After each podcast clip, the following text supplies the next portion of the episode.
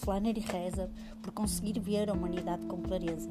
Ela descansa a sua cabeça sobre a secretária e do seu ouvido sai sangue e fica uma poça vermelha, umas figurinhas, uma mulher com uma perna de pau, uma velha com um chapéu horroroso e uma jovem desengonçada e sinistra que salpica no charco vermelho com os seus patins do gelo. Leito de morte, Flannery aprende a linguagem das galinhas e aprende a cantar uma canção para os seus pavões. E uma dúzia deles entram voando pela janela, oferecem-lhe uma serenata. Quando Flannery perde o cabelo, as aves oferecem-lhe as suas penas para lhe fazer uma linda coroa de flores.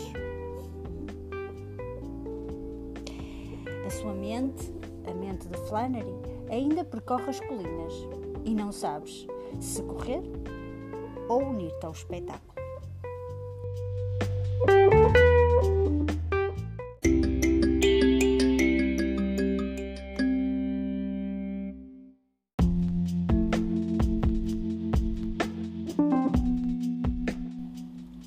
Flannery O'Connor escreveu histórias mordazes e hilariantes e secreta e devotamente católicas sobre um sul profundo.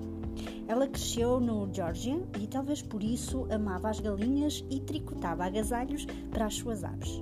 Depois de se licenciar em Writers Workshop uh, no Yoha e ter uh, êxito enquanto escritora, foi diagnosticada com lupus e voltou a viver com a sua mãe.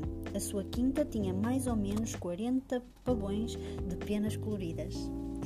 É, entre os seus escritos está Um Homem Bom é Difícil de Encontrar, A Boa Gente do Campo ou Os Contos Completos. Grandes livros, mas uh, Sangue Sábia é sem dúvida o romance mais amado e o ensaio de The King of the Birds talvez seja a obra que mais vos pode surpreender.